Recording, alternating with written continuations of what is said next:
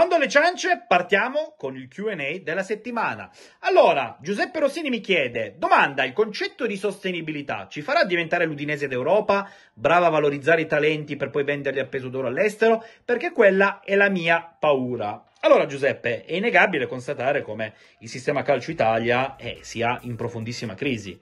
Quindi non è un discorso di Juventus, di Inter, di Milan, di Roma, di Napoli, eccetera, eccetera, eccetera è un momento di grossa instabilità. Poi la Juve, a differenza di altre società, ha le spalle ben coperte con i suoi azionisti di maggioranza, con la sua proprietà, però eh, non è tempo di vacche grasse. Ora, se domani qualcuno dovesse formulare un'offerta da 90-100 milioni per il Gleison Bremer di turno, la Juve non si può permettere il lusso di dire automaticamente no. Quindi ehm, io credo che la Juve continuerà a cavalcare la politica dei giovani, perché abbraccia proprio il concetto di sostenibilità a cui tu facevi riferimento, perché attraverso loro puoi creare patrimonio tecnico, cioè spendere magari eh, 200 o 300 mila euro come premio di formazione e poi prenderti l'Ildiz eh, di turno a 16-17 anni e fare in modo che attraverso un giusto eh, lavoro poi Ildiz dopo il percorso nel settore giovanile e i primi approcci in Serie A possa valere la cifra fatela voi, 70-80 milioni o quelli che sono. Quindi questa è la politica giusta che la Juve deve però mixare anche con i giocatori di esperienza, perché solamente con i giovani non va da nessuna parte. Eh, ricordo anche, ero fanciullo, come Juventus ben più quotate, nel tempo si siano private di grandissimi campioni a fronte di offerte rifiutabili.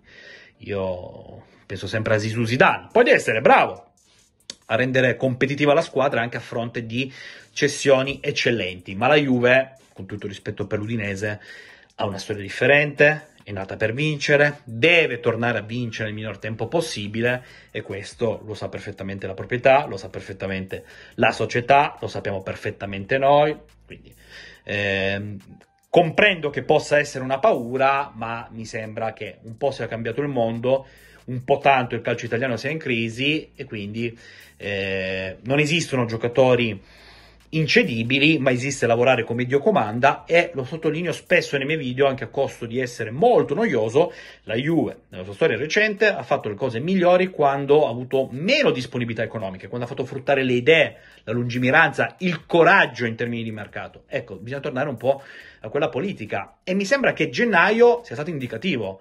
Tiago Jalò, opportunità pensando al post Alexandro. Eh, Alcaraz, un giocatore che eh, ha prospettiva e che attraverso una fase di scouting poi ha attirato su di sé l'attenzione della Juventus e dello stesso Giuntoli che già l'aveva osservato ai tempi del Napoli. Quella è la giusta proiezione da eh, poi eh, essere spalleggiata attraverso anche giocatori già pronti o occasioni importanti per quanto riguarda la Serie A in regime di svincolo. Giovanni mi chiede: Ciao Romeo, intanto sei un grande, sei il mio giornalista preferito. Ecco, spero che tu questo non lo dica a tutti gli altri. Scherzo, ma ti ringrazio. Una domanda: per te Allegri è più probabile che rinnovi o no? E qual è il profilo in caso che più piace per sostituirlo? È un discorso troppo prematuro, perché per quanto riguarda il mercato degli svincolati, dover battere la concorrenza devi muovere ora. La Juve un allenatore ce l'ha, ha ancora un anno di contratto, poi per quanto riguarda la prossima stagione, secondo me i giochi sono non aperti ma apertissimi. Bisogna comprendere e si tende un po' a sottovalutare questo aspetto anche quale possa essere la volontà eh, dello stesso tecnico, ovvero la sua visione di Juventus 2024-2025, perché comunque sarebbe eh, il terzo atto del 2.0 che si somma, seppur con la pausa, ai già cinque anni precedenti di Juve.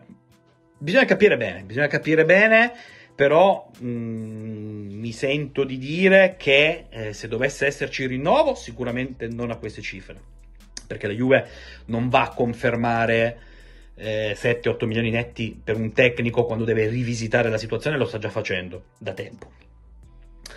E quindi se la Juve cambierà allenatore o se in generale Allegri deciderà eh, di eh, sposare questa causa per magari testarsi una nuova avventura professionale, non so quale possa essere un nome, o meglio, noi la scorsa estate, no, scusate, primavera, eh, parlavamo di eh, Tiago Motta, di Gortudor, Sergio Consesao, cioè non nomi di grido, ma molto sostenibili. Quindi mi aspetto che se la Juventus dovesse eh, separarsi da Allegri, il profilo sarebbe l'identikit quello, un tecnico non rampante dal punto di vista anagrafico, ma che magari deve fare ancora uno step per consacrarsi e che costi più o meno la metà eh, dell'attuale contratto annuale di Max Allegri.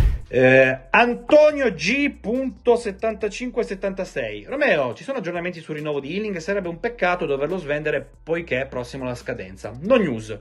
Qualche contatto c'è stato, penso che ci sarà nuovamente perché la Juve ha buoni rapporti con il suo entourage, ma onestamente non ho sviluppi se non eh, sposare eh, totalmente la tua, la tua linea perché Healing fa parte di quei calciatori che vanno in scadenza il 30 giugno 2025. La Juve ne ha tanti.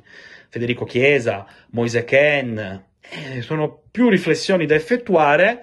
Eh, a un anno della scadenza non lo venderesti come dovresti farlo se volessi decidere sempre di privartene devo dire che ultimamente quando è entrato non mi ha convinto cioè se, se vuoi guadagnarti davvero quel posto ci vuole un performance migliori, fermo restando che è praticamente non giudicabile il suo apporto perché eh, come ben sappiamo il titolare la sinistra è Kostic e a inizio stagione si pensava che potesse esserlo anche cambiato ma fortunatamente a destra ha fatto delle sue signor prestazioni tranne l'ultima di San Siro purtroppo. Eh, Schiav 821 ciao Rome. Ti faccio questa domanda. Felipe Anderson verrà preso in ottica attacco a 3 sempre se verrà preso. Si va verso i tre attaccanti contando anche il Diz Chiesa magari su Le allora, eh, Felipe Anderson per me è una sorta di jolly, perché lui a Lazio, ma non solo, ha fatto tutto. L'esterno da destra nel tridente, il falso 9, ora sta giocando a sinistra perché nelle ultime non c'era Zaccagni. Secondo me la Juve vede Felipe Anderson come un jolly del tridente. Siccome poi devi tornare a giocare in Champions e se prendi Felipe Anderson voglio pensare che si stia andando verso la direzione magari di un tridente. Eh offensivo, eh, Felipe è, una, è, un buon, buonissimo giocatore. Occhio, dico una cosa. Da una parte mi intriga, da una parte no, ma Felipe è un giocatore quasi un morale e quando azzecca la stagione, come è accaduto nella passata annata, può fare davvero bene. Quindi occhio a dire mm, Felipe è finito perché va per i 31 anni o mm, Felipe non ci serve niente. No, in un contesto più ampio dove devi avere quattro esterni, se giochi col tridente, offensivi di livello, secondo me ci sta la grandissima. Ed è un giocatore che, appunto, come ho appena detto, può giocare destra, sinistra, ma può fare persino la punta. Ehm, altra domanda. Joy Joy 8083. Via col QA. Vorrei domandarti se quando andate in conferenza voi giornalisti vengono date delle direttive sulle domande da fare o da non fare. Mai nella vita. Se così fosse non mi presenterei in conferenza perché andrebbe toccata la mia professionalità e non lo accetterei. Io credo che mh, mm, la Juventus da questo punto di vista, e non solo, eh, sia una delle società più corrette perché tu puoi andare in conferenza stampa e chiedere come giusto e sacrosanto che vuoi che sia, do you remember? Libertà di informazione, ecco, e tu puoi fare, devi fare la domanda che vuoi fare. Quindi a me mai nessuno mi ha detto per favore non toccare questo argomento, tocca quest'altro. Magari ci sono altre realtà italiane dove funziona così, ma la Juventus non mi è mai accaduto con più persone all'interno della comunicazione che potete immaginare che siano anche cambiate nel tempo perché eh, succede come in tutti i posti di lavoro ma mh, mm, dovete tener conto che io frequento lo stadio eh, in generale dall'anno, dalla stagione di Gigi Del Neri quindi ne ho viste già di Juventus a livello professionale ne ho seguite, ho seguito la pagina più gloriosa del calcio italiano rappresentata da nove scudetti di fila ma mai nessuno mi ha detto fai o non fai questa domanda e vi assicuro che la Juventus come giusto che sia, viene profondamente rispettato il lavoro dei giornalisti in conferenza. Luigi Narcisi 5835. Eh, io come domanda ne ho una che ti faccio da tre mesi. Eh. Ti chiedo scusa se non sono riuscito ancora a rispondersi. Se Tognozzi è stato, verrà sostituito con chi? Essendo uno degli architetti del progetto Giovani, penso che la sua perdita sia di un certo peso e per l'appunto vorrei sapere cosa è successo dopo il suo addio. Allora, è chiaro che Matteo Tognozzi è stato fondamentale nella costruzione di un reparto scouting come Dio comanda. Eh, la Juve ne sta traendo grosso beneficio perché tanti giocatori nell'ultimo biennio sono arrivati in prima squadra e hanno già creato valore importante, anche passando da altri lidi, sempre loro due, Barenecea e Sule. Eh, però in una struttura come la Juventus non c'è solo una figura, e se va via quella figura, comunque quelli che sono sotto, tutta la struttura continua ad esistere, continua a portare avanti la sua programmazione, continua a fare i suoi viaggi, continua ad avere eh, i suoi scout locali, internazionali, perché poi potete immaginare che la Juve ha osservatori in tutto il mondo, ma proprio in tutto il mondo. E, ehm, e poi c'è Giovanni Manna che attraverso, eh, scusate, coadiuvato da Cristiano Giuntoli, fa anche questo tipo di lavoro. Giovanni Manna ha fase di scouting, lo ha fatto anche nelle sue esperienze precedenti prima di arrivare a Torino e da quello che ho capito la delega ora ce l'ha lui, eh, una volta andato via Tognozzi che è andato come ben sappiamo al Granada, ma la struttura sotto è rimasta la stessa e continua a lavorare. Poi vediamo cosa succede a giugno perché ha tanti dirigenti in scadenza, eh, ma è andato via Tognozzi, quel ruolo diciamo è stato responsabilizzato ulteriormente Giovanni Manna, che come ben sappiamo la scorsa estate è stato promosso come direttore sportivo della prima squadra e del braccio destro attuale di Cristiano Giunto. Francesco Estini, Romeo, ti chiedo una cosa, eh, quale sarebbe l'attore perfetto in caso di partenza di Allegri? So che non risponderai, però so che leggi i commenti nella tua testa, avrai un nome? Sono curioso. Io invece ti rispondo, tu pensi che io non ti rispondo, io ti rispondo. Io sono un Tiago Motter, a me piace tantissimo, da un anno sono proprio convinto che possa fare il salto in una big, eh, ne avevamo già parlato la scorsa primavera, e in questa stagione sta semplicemente certificando come sia un predestinato proprio anche da tecnico, ha fatto la giusta gavetta, sta facendo grandissime cose a Bologna, aveva fatto ottime cose con lo Spezia, aveva fatto anche il percorso nel settore giovanile del Paris Saint Germain, con il Genoa non è che lì sia stata una grandissima opportunità in termini di longevità del percorso e poi è stato anche un gran giocatore, uno che ha vissuto determinati spogliatoi importanti e che quindi saprebbe tranquillamente eh, relazionarsi nel modo migliore e che vada alla Continazza, che vada alla Pinetina, come ha fatto già da calciatore, e che vada a Milanello, a Trigoria. Quindi il nome che più mi stuzzica tra quelli in ascesa, appartenente al calcio italiano, è Tiago Motta. In generale, in generale, un allenatore straniero non mi dispiacerebbe. Qual è stato l'ultimo che ha avuto la Juve? Aiutatemi voi. Deschamps, penso.